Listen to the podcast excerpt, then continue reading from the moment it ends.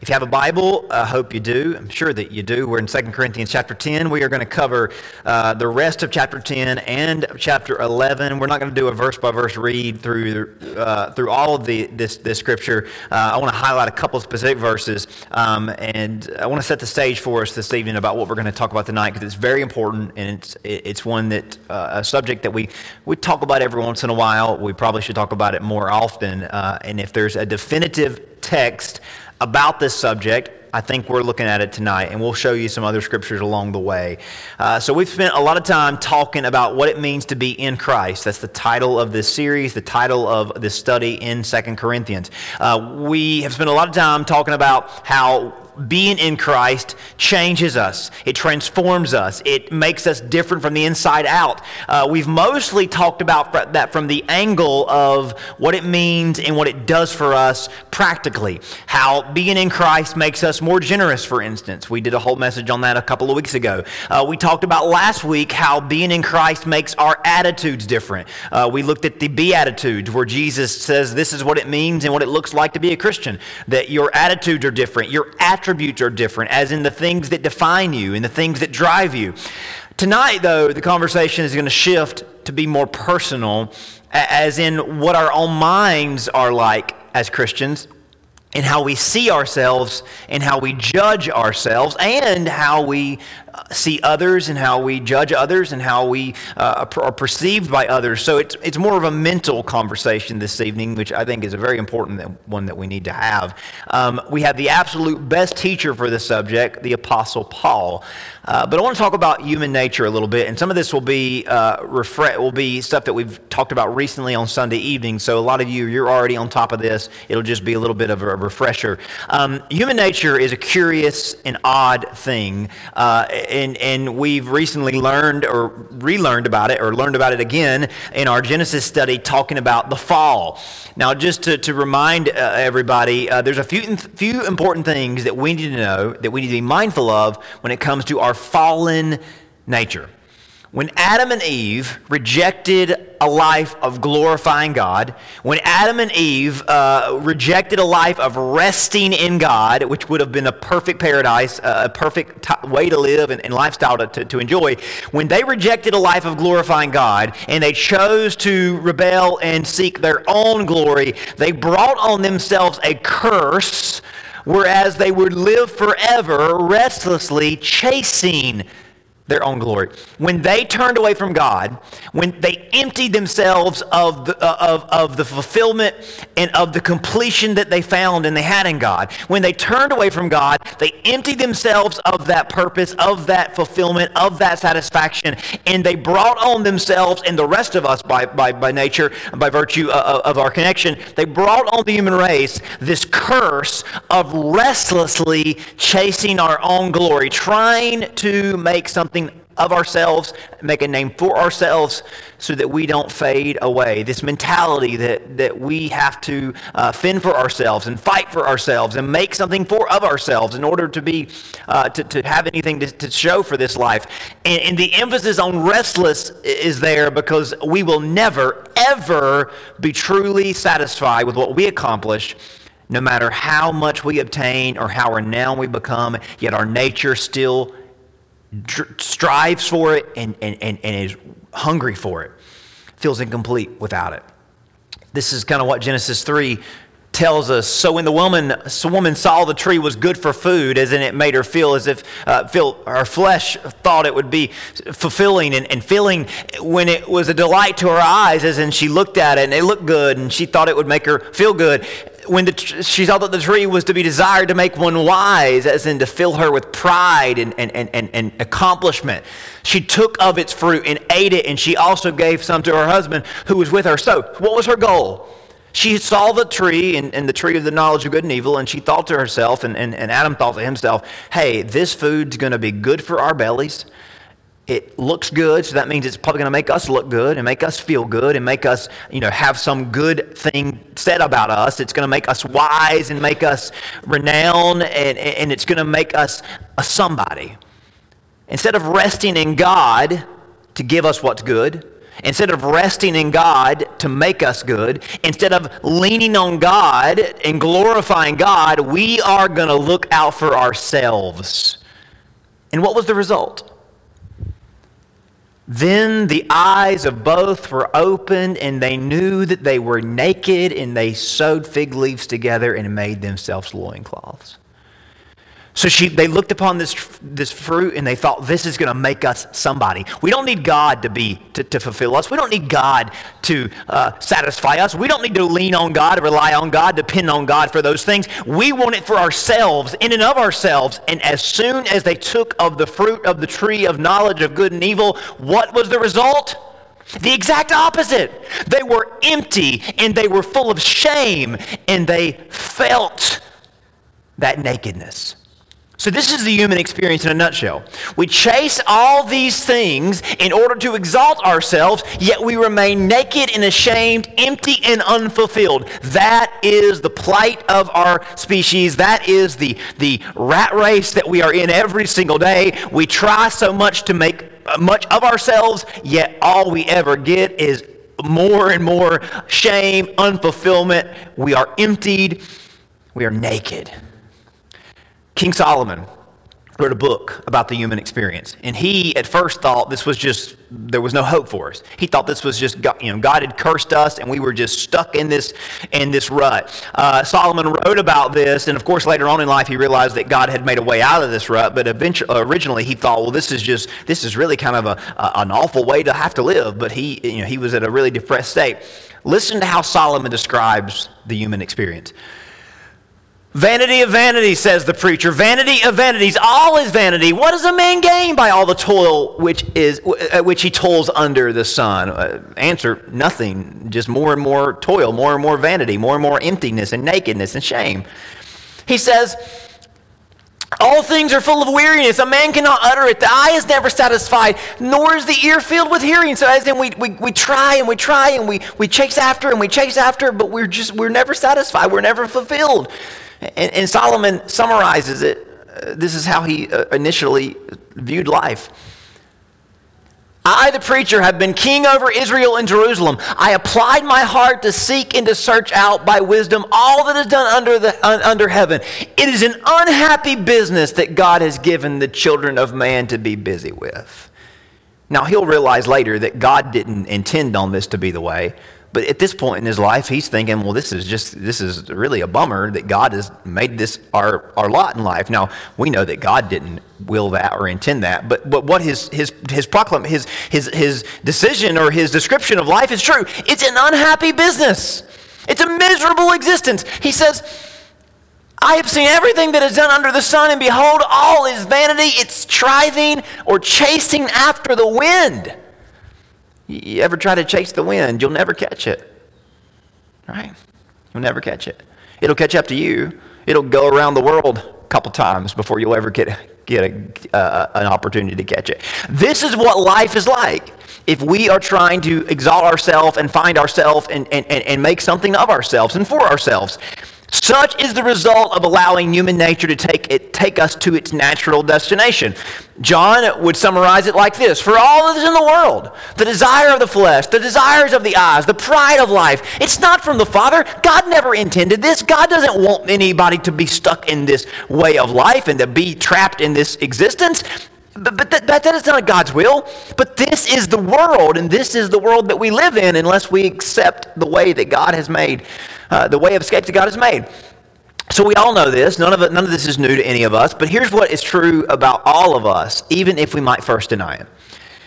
Even as Christians who've been saved from this way of life, we all know and agree this world cannot satisfy us. Our flesh will never achieve a status that is enough for us. Yet we, more often than not, still allow the metrics of the world and the standards of the world, the desires of the flesh, the desires of the eye, the lust of this world, the pride of, the, of this life, we still allow those worldly standards to lord over us and have power over us and make us question whether or not we have found enough in the Lord. We know it's not going to give us happiness. We know it's not going to get us to where we need to go. Yet, even as Christians, we still look over our shoulder, don't we?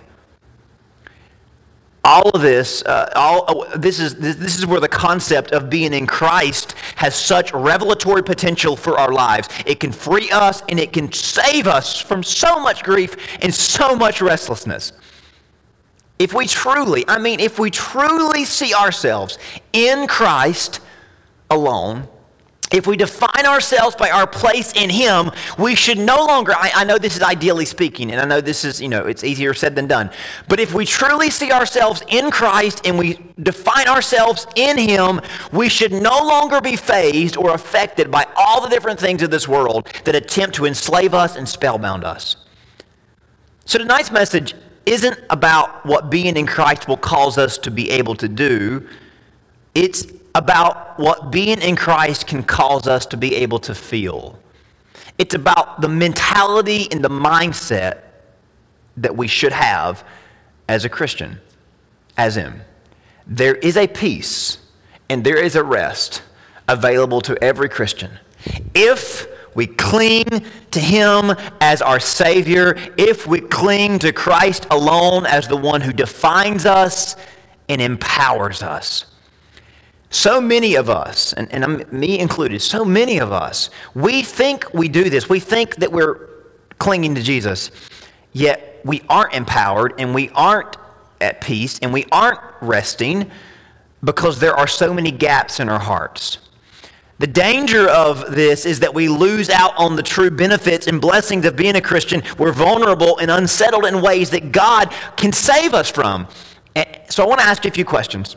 Not to poke or prod or make you feel, uh, you know, make you feel worse than maybe you already do, but, but, but just to kind of get you to, to, to maybe be aware of the vulnerabilities and the gaps in your heart and the ways that you might not be taking full advantage of what it means to be in Christ and the ways that your mind may be open to restlessness and this unsettled lack of peace. And, and maybe this will confirm why you, you don't have peace and you don't have rest, even though you have faith in Christ. Do you allow, do you allow other people to affect your joy, your peace, and sense of worth? Before you say, yeah, I do, but, but I don't want that to happen, before you begin to make excuses as to why that is so, I just want you to answer that question with a simple yes or no. Do you allow other people to affect your joy. Of course you do, right? And maybe, you know, if, if, you, if you've risen above this, God bless you. But I think you know what this, temp, what this weakness is like and what this temptation is like.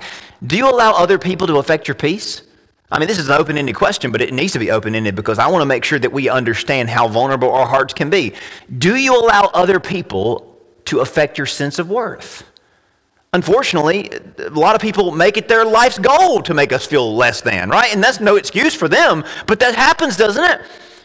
Of course, people make us affect our joy, affect our peace, affect, our sense of worth. Do you allow, a little different question there, do you allow your successes or your losses to define you? As in, do you live by your wins and do you die by your losses? As in, do you kind of ride from high to high, as in you're only really feeling good when you're winning, but when you're losing, you're feeling bad? Do you know what that's like? Do you know what life is like going from riding those waves? Some of us, we're all too familiar with that, aren't we? And I'm not saying that you're not a Christian. I'm just saying that you're a Christian who also lives by the wins of this world and dies by the losses of this world, and that's not a stable lifestyle to, to live, is it? It's not an enjoyable lifestyle, is it? Do you take it personal when other people misunderstand you? Yeah, obviously. Are you personally invested in what other people think of you?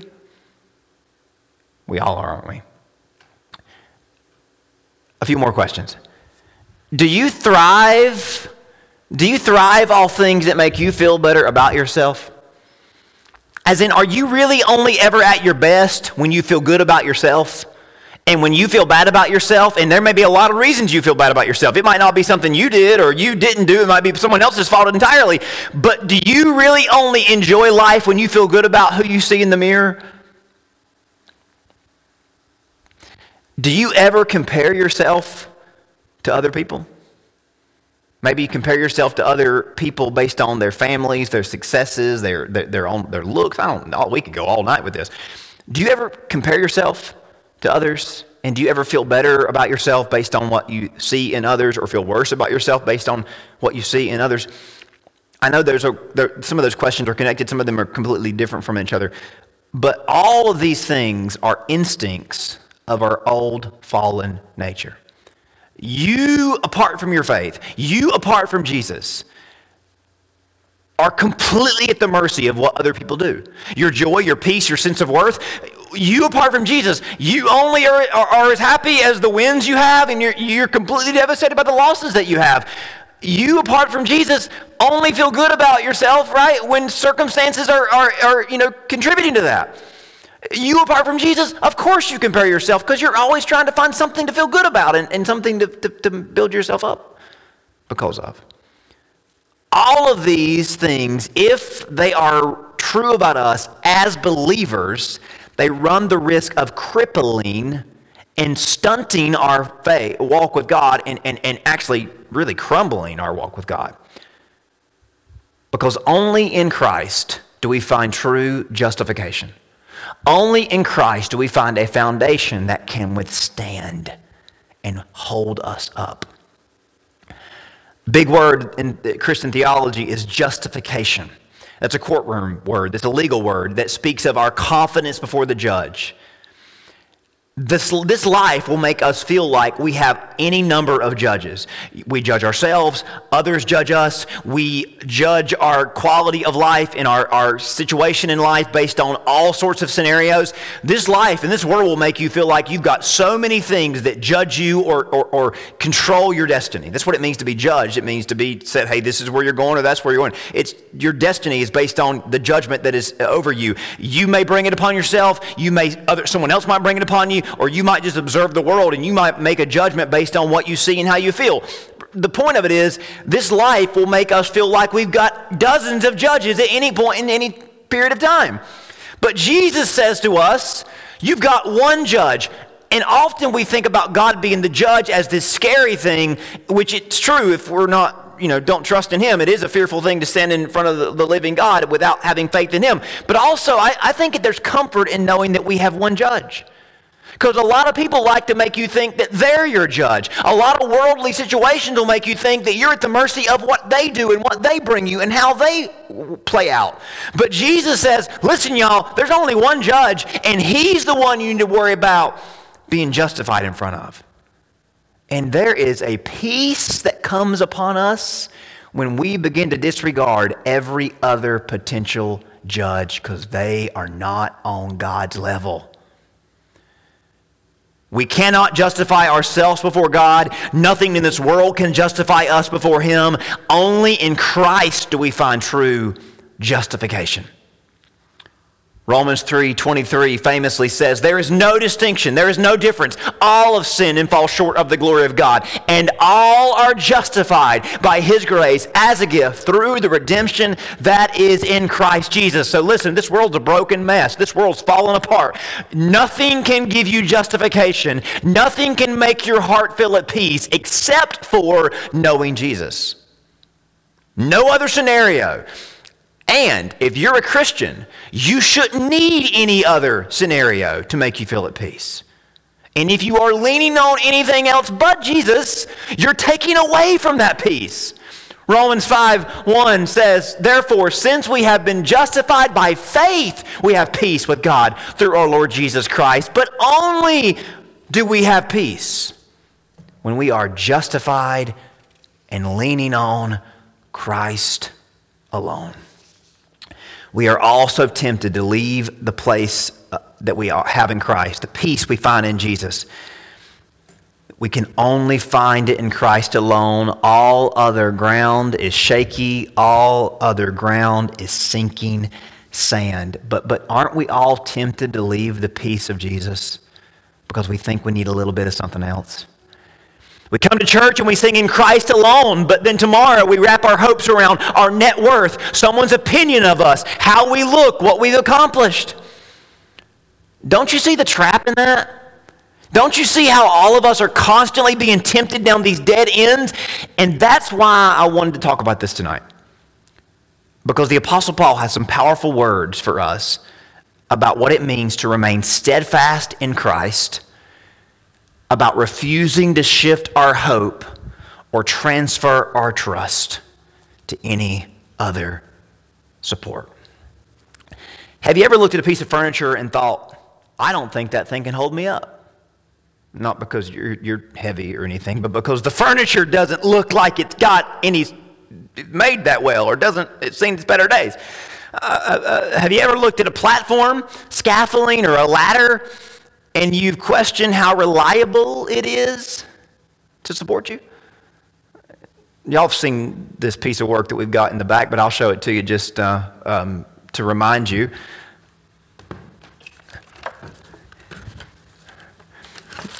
I hope nobody ever sees this in the closet and thinks, that can hold me up. I don't think you need me to get on it to demonstrate that it isn't anything you need to climb. It can't support you. It looks like a ladder, and it technically is a ladder, but it can't hold anybody. That is a picture of every possible thing you could lean yourself on or put your weight on that's not Jesus. You hear me? In order to find justification and feel good about yourself, statuses of this world, circumstances of this world, the Apostle Paul is going to tell us that you are costing yourself, you are putting yourself at risk to leave Jesus to climb something like that. Now, the Apostle Paul is dealing with these critics that he, that, pe- that, that, that he refers to as, and that they refer to themselves as super apostles. They believe they're outranking Paul in miracles. They're not suffering like he's suffering. They have greater spiritual gifts. They're wealthy. They've accomplished great things in this world. Uh, oddly enough, we don't know a single name of one of these super apostles, which might prove the point. Eh? I want to read through a few verses where Paul stoically and calmly refutes their criticism. He asserts his confidence in Christ and affirms that he isn't worried about the accusations brought against him or the shame being cast on him. Now, you may read, hear some of these verses and you think, you may think, well, where's the punchline? Because they might not sound as powerful as other verses you've memorized. But the reason why they might not sound as flashy is because of the grace and the confidence that Paul responds to his critics with. Two verses I want to read, chapter 10, verse 7 and 8, and I'm going to make our first major point, first of two, that we, I hope and pray we can get a hold of tonight. Chapter 10, verse 7 says, Do you look at things according to the outward appearance? If anyone is convinced in himself that he is Christ, emphasis on in himself, let him again consider that this in himself, that just as he is in Christ, even so we are Christ. For even if I should boast somewhat more about our authority, which the Lord gave us for edification and not for your destruction, as in I'm not going to brag about who I am to beat you down or knock you down, I shall not be ashamed. As in, I'm not going to do that. I'm not going to take a foolish approach and do to you what y'all have done to us, is what Paul is saying. Paul refuses, listen to this, he refused to be concerned about how successful he appears. These other people are saying, oh, look at us. Oh, look at how great we are. Compared to Paul, I mean, we're, we're super apostles. They're saying, We are truly Christians. Look at him. He can't possibly be one of Jesus's. Paul says, Do you think that you only have Christ because of what you've done? Do you think that it all contributes to the, to the gospel? Of course not. That if you say you have Christ, I have him just the same because it's not based on what we do. And my rest is not found in what I've contributed. My contributions are nothing. So here's what Paul tells you and me. This is so big. Refuse to be concerned with how successful we appear. Trust in God's approval alone and be at peace with the work he has given us to do. So we've got to make a decision. Refuse, this is so hard. Refuse to be concerned with how successful we appear. Trust in God's approval alone and be at peace with the work He's given you to do. And don't be so concerned about what He's given someone else to do. If we could just accept this, we are all so concerned about appearances, aren't we? whether it's our own minds or uh, and it's our own, in our own minds or it's in others. And I get it. A lot of people make us feel bad. A lot of people intimidate us and judge us because they, you know, fl- flash and, and say, "Hey, look at me compared to you." On top of our flesh desires to have more and be more, but we've got to double or triple down on this. If someone wants to flaunt their money, their success, their giftedness as proof that they are somehow more in Christ, more blessed than us, let them go ahead and do it. And all they're doing is hurting themselves and getting farther away from God. But don't go with them down that road. I want you to think about some of these instances in the Bible where God turns this on its head. And I'll give you the reference, and we won't turn to them and read them because I, I, it'll take too much time. But I want to re- give you the, the scriptures so you can read them on your own time.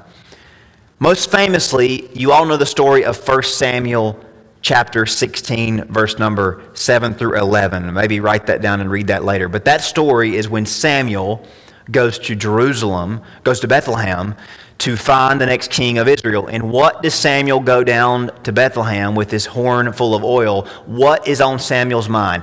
I've got to find the best looking, the, the strongest looking, the most accomplished young man in the town. And he goes down there, and God says, Samuel, I know what you're thinking. Before you ever get there, I got to tell you something. Do not go down there looking for appearance or physical status or physical stature. I'm looking on the hearts. Keep that in mind. Well, Samuel doesn't pay attention. He goes down there and he meets Jesse and he says, Hey, Jesse, you've got some sons. I need to meet them. And he says, Hey, I've got some great guys. You need to meet all my boys. And he brings out all the different boys in his family and he brings seven of his, uh, of, his, of his sons and they're all strong and they're all handsome and they're all accomplished in their community. And God says, I choose none of these. And Samuel's thinking, Okay, God well, Jesse, God is telling me that there's somebody else, I guess, in the family. And Jesse's like, yeah, but he's just a kid and he's a shepherd boy and he smells and he doesn't want to take a bath because he's always with the sheep and he's never wanting to come in to, to, to he's never wanting to go to, to do the things his brothers do because he's so focused on those, uh, those, those darn sheep. And Samuel says, that's the one that God has chosen. That's the boy after God's own heart. There's a few episodes in Jesus' ministry where he makes a big deal about things that we never pay attention to. Remember the story where Jesus has been, has been, has been invited to a Pharisee's house, and this Pharisee, no doubt, was very wealthy, very famous, very renowned. His name was Simon. And, and the way they would have dinners back in the day, they had these uh, patios that were, um, that, that wealthy people lived in these big, big communities where all the people were kind of in the same neighborhood, you know, much like our wealthy communities in today's world. So everybody in the neighborhood was invited. So they'd be all out on the patio, out, uh, you know, around the fountain and around all the, the, the things that the rich people would have in their yards and in their courtyards. And, and they're all just eating and they're all just, you know, eating and enjoying uh, each other's company. And Jesus and Simon are sitting at this outdoor table. And, somehow, some way, somebody uh, allowed for uh, an uninvited guest to get to the party. And the Bible says that there was a, a, a, a woman, a, a, worldly woman, a woman who had sinned in great and noticeable ways, who had made her way into the party. And she comes to Jesus, and clearly she doesn't look like someone that should be in that scene. And she's uh, clearly not on the level of that crowd but nobody says anything about her because everybody's anxious to see how Jesus responds to her because they're trying to set him up and hopefully he will condemn her and say get out of our presence because you're not good enough to be here. And you you know we can read between the lines and, and uh, probably this woman was a prostitute or this woman was was of a pretty uh, pretty unbecoming lifestyle And she comes to Jesus and she has a, a, an alabaster uh, jar of, of oil and she pours it on his feet and she begins to wash his feet. And she's, the Bible says she's crying, she's weeping because she's in the presence of Jesus. And Simon thinks to himself, What kind of man must this be that would allow this woman? And Jesus, reading his heart, says, Simon, I guess you have a problem with this. Huh? And you know what Jesus does at the end of that story that he tells? He says, Simon, this woman is justified in the presence of God, unlike you. Because this woman is trusting in me alone. You're trusting in a few extra things, aren't you? There's the story of the rich man and Lazarus. By worldly standards, Lazarus is hopeless. He's begging for crumbs. The rich man is successful. He's obviously very wealthy. But Jesus says this, the story goes that both of them die, and the rich man opened his eyes in hell, and Lazarus opened his eyes in heaven. And more importantly, he was in the arms of Abraham, the father of faith. Everybody in the crowd that day would have gasped. How could Lazarus be justified? The rich man, he's the saved one, he's the successful one, he's the renowned one. And Jesus says, No, no, no. That's not how it works. There's the story of the widow who brought all that she had, which was just a few coins, and put them in the offering plate. Meanwhile, the Pharisees and the scribes and the religious leaders, they're putting in hundreds and hundreds and thousands of dollars, but yet they've kept a lot more back. But this woman put in everything that she had. And Jesus says, which one of you think, which one of them do you think is justified before God? Now that woman didn't walk away and become rich all of a sudden. She stayed poor, but she was rich where it counted. The point is, we need to stop giving credence to this world and how it judges people as God's people. We need to quit bringing those lies over to how we see the world, and most of all, how we judge the world, because what matters God's approval? And are we at peace with the work He's given us to do? Lazarus, the, the widow, David, the sinful woman, what was what justified them? They trusted in God alone. Nothing in their hands did they bring. Simply to God, to Jesus, did they cling. Now look down at verse number 12 and 13, listen to how Paul gives us the next major, major point. For we dare not classify ourselves or, or, compare ourselves with those who commend themselves, but they, measuring themselves by themselves and comparing themselves among themselves, are not wise, are not doing a good thing. We, however, will not boast beyond measure, but within the limits of the sphere which God has appointed us, a sphere which especially includes you, and he's referring to all of us. Down in verse 17, he who glories, let him glory in the Lord, but not he who commends himself, but, he, but not he who commends himself is approved, but whom the Lord commends. Here's the second, final major point. Paul refuses to boast about what he's done as if that makes him great. He refuses to say, hey, this is what I've done. Let's talk about what you've done. He says, I'm not going to compare myself based on my standards, my expectations, my accomplishments. I'm acknowledging that all I'm trying to do in this life is be faithful and glorify God. How dare we turn away from what the peace that God gives us and, and try to start defending and justifying ourselves? refuse to boast and lean on what we've accomplished.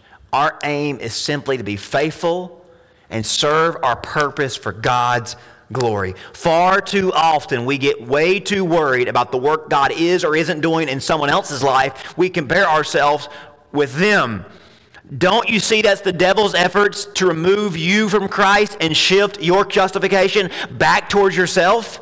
The devil loves for you to take your eyes off of what God has called you to do. He loves for you to look at what you can do and what others are doing because he wants you to take it back into your hands. This happens to me every Sunday. I am tempted to judge myself based on how well I preach, based on how many people respond to what I preach.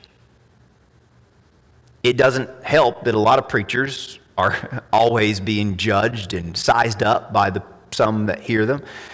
But that is no excuse. As a preacher, I am tempted to judge myself and justify myself based on how good I have, how well I've preached and how many people respond. But you know what I have to remember every single Sunday because otherwise I'm completely deflated, completely destroyed. God doesn't love me anymore when people respond and when I feel like I've done a good job, and He doesn't love me any less when I've made a mess of things. Do you know the same thing's true for you? That God, God's love does not waver based on your performance. For some of you, this is so life changing. God's love for you does not waver based on how well you've done or how bad you've done. Because what does it mean to be justified by Jesus?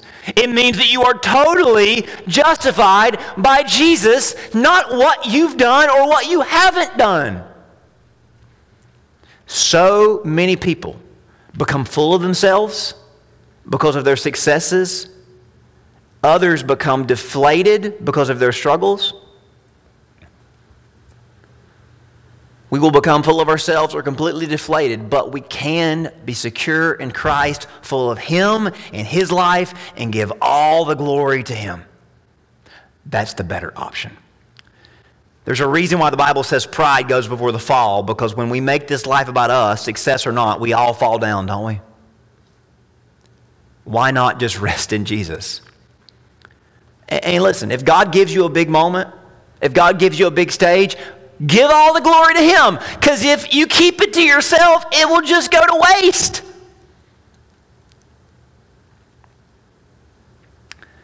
This happens so often in ministry, even though it can happen in any field. L- listen to how Paul sizes up these super apostles over in verses 12 through 15, chapter 11. But what I do, I will also continue to do, that I may cut off the opportunity from those who desire an opportunity to be regarded just as we are in these things of which they boast. So Paul says, I'm not going to do what they do. You shouldn't either. He says, here's the thing you need to know about these people that do that. For such are false apostles, deceitful workers, transforming themselves into apostles of Christ. And no wonder, for Satan himself transforms himself into an angel of light. Therefore, it's no great thing if his ministers also transform themselves into ministers of righteousness, whose end will be according to their works. What's Paul talking about? He's talking about people that make you think that God is that you that you are judged by what you bring to the table, and you should feel good or feel bad based on what you have done. That is not the way of the gospel every once in a while I get around a lot of preachers at conferences or meetings, and I don't recommend ever being around a lot of preachers. But um, 99% of the guys, they're great. They love Jesus. They want to be used for Him and His glory. But every once in a while, somebody gets up and they let you know really quickly how lucky you are to be in their presence. They'll let you know really quickly how smart they are and how much they know and how much they've done, and they want you to be impressed by them there's a lot of people in this world that let you know how wealthy they are. Years ago, I watched a man grab another man's hand and let him know how rich he was and how much he's done and how many things he's accomplished and wanting to make the man, other man, feel lucky to be in his presence. Uh, meanwhile, the man that was uh, the, the man that was quiet, he, he was more successful and wealthy than you could imagine. He just didn't talk about it. Uh, uh this happens in a lot of fields in life. People feel like they've got to stick their chest out because they're not resting on Jesus. I want to conclude by reading through the remainder of this chapter, and I want you to listen to how Paul puts these people in their place. He says in verses 16 through 21, he, he says to them, Listen, y'all, I'm going to take a moment to make a fool of myself. And he's being kind of self, he's kind of being uh, tongue in cheek. He says, Yeah, y'all want to boast? I'll boast. Y'all make a fool of yourself? I'll make a fool of myself. So just give me this one moment to make a fool of myself, as in to brag about me for a minute. But listen, through, listen to verse 22 through 33 and listen to what Paul brags about. Are they Hebrews? So am I. Are they Israelites? So am I. Are they the seed of Abraham? So am I. Are they ministers of Christ? I speak as a fool. I am more. And listen to what Paul boasts about in labors more abundant, in stripes above measure, in prisons more frequently, in deaths or in peril of death often. From the Jews, five times I received 40 stripes minus one. Three times I was beaten with rods. Once I was stoned. Three times I was shipwrecked. A night and a day I was in the deep. In journeys often, in perils of waters, in perils of robbers, in perils of my own country, in perils of the Gentiles, in perils of the city, in perils of the wilderness, in perils of the sea, in perils among false brethren if you get the picture, Paul has been criticized that he can't be a man of God because he suffers too much. He has too much trouble. And Paul says, Y'all want to talk about trouble? I'll tell you all about my troubles. In weariness and toil and sleeplessness of, and hunger and thirst and fastings often, and cold and nakedness. Besides the other things, what comes upon me daily, my deep concern for the church. Who is weak and I am not weak? Who is made to stumble and I do not burn with indignation? If I must boast, I will boast in the things which concern my infirmity. The God of the Father of our, our Lord Jesus Christ, who is blessed forever, knows I am not lying. In Damascus, the governor under Aretas, the king, was guarding the city of Damascus with garrisons, desiring to arrest me. But I was let down in a basket through a window in the wall and barely escaped from his hands. You see what Paul's doing here? He's saying, Y'all, from, my, from a distance, my life looked like a failure. If you didn't know me, I looked like the biggest failure ever. Poor, persecuted, forsaken. Yet God used this man to win more people to Jesus than we'll ever know. The reason why we know who Paul is and we don't know a single one of these super apostles' names should tell us all we need to know, right? The people who are famous now, one day they will never be remembered. The people you've never heard of today, they may be the ones sitting on thrones in eternity. Paul is eternally rewarded and remembered because he lived his earthly life for God's glory. He found himself in Christ alone. It may have cost him everything else, but he said it was worth it. Now, I'm not saying it's going to cost you everything. Here's what I'm saying Paul wasn't concerned about those things. And maybe you shouldn't be either. Maybe all we should be concerned about is not what they think in what the world judges us and measures us by. Maybe all we should be worried about is being in Christ and bringing to Him what He's called us and it requires of us to bring. Paul was focused on the grand prize, not the temporary consolations. We would be so much better off if we did the same. Don't you agree? Let me pray for you. Heavenly Father, thank you so much for the reminder of what it means to be justified by faith alone, to be justified by Christ alone. Lord, would you free us from all the anxiety and all the pressure and all the stress that comes from living by this world standards?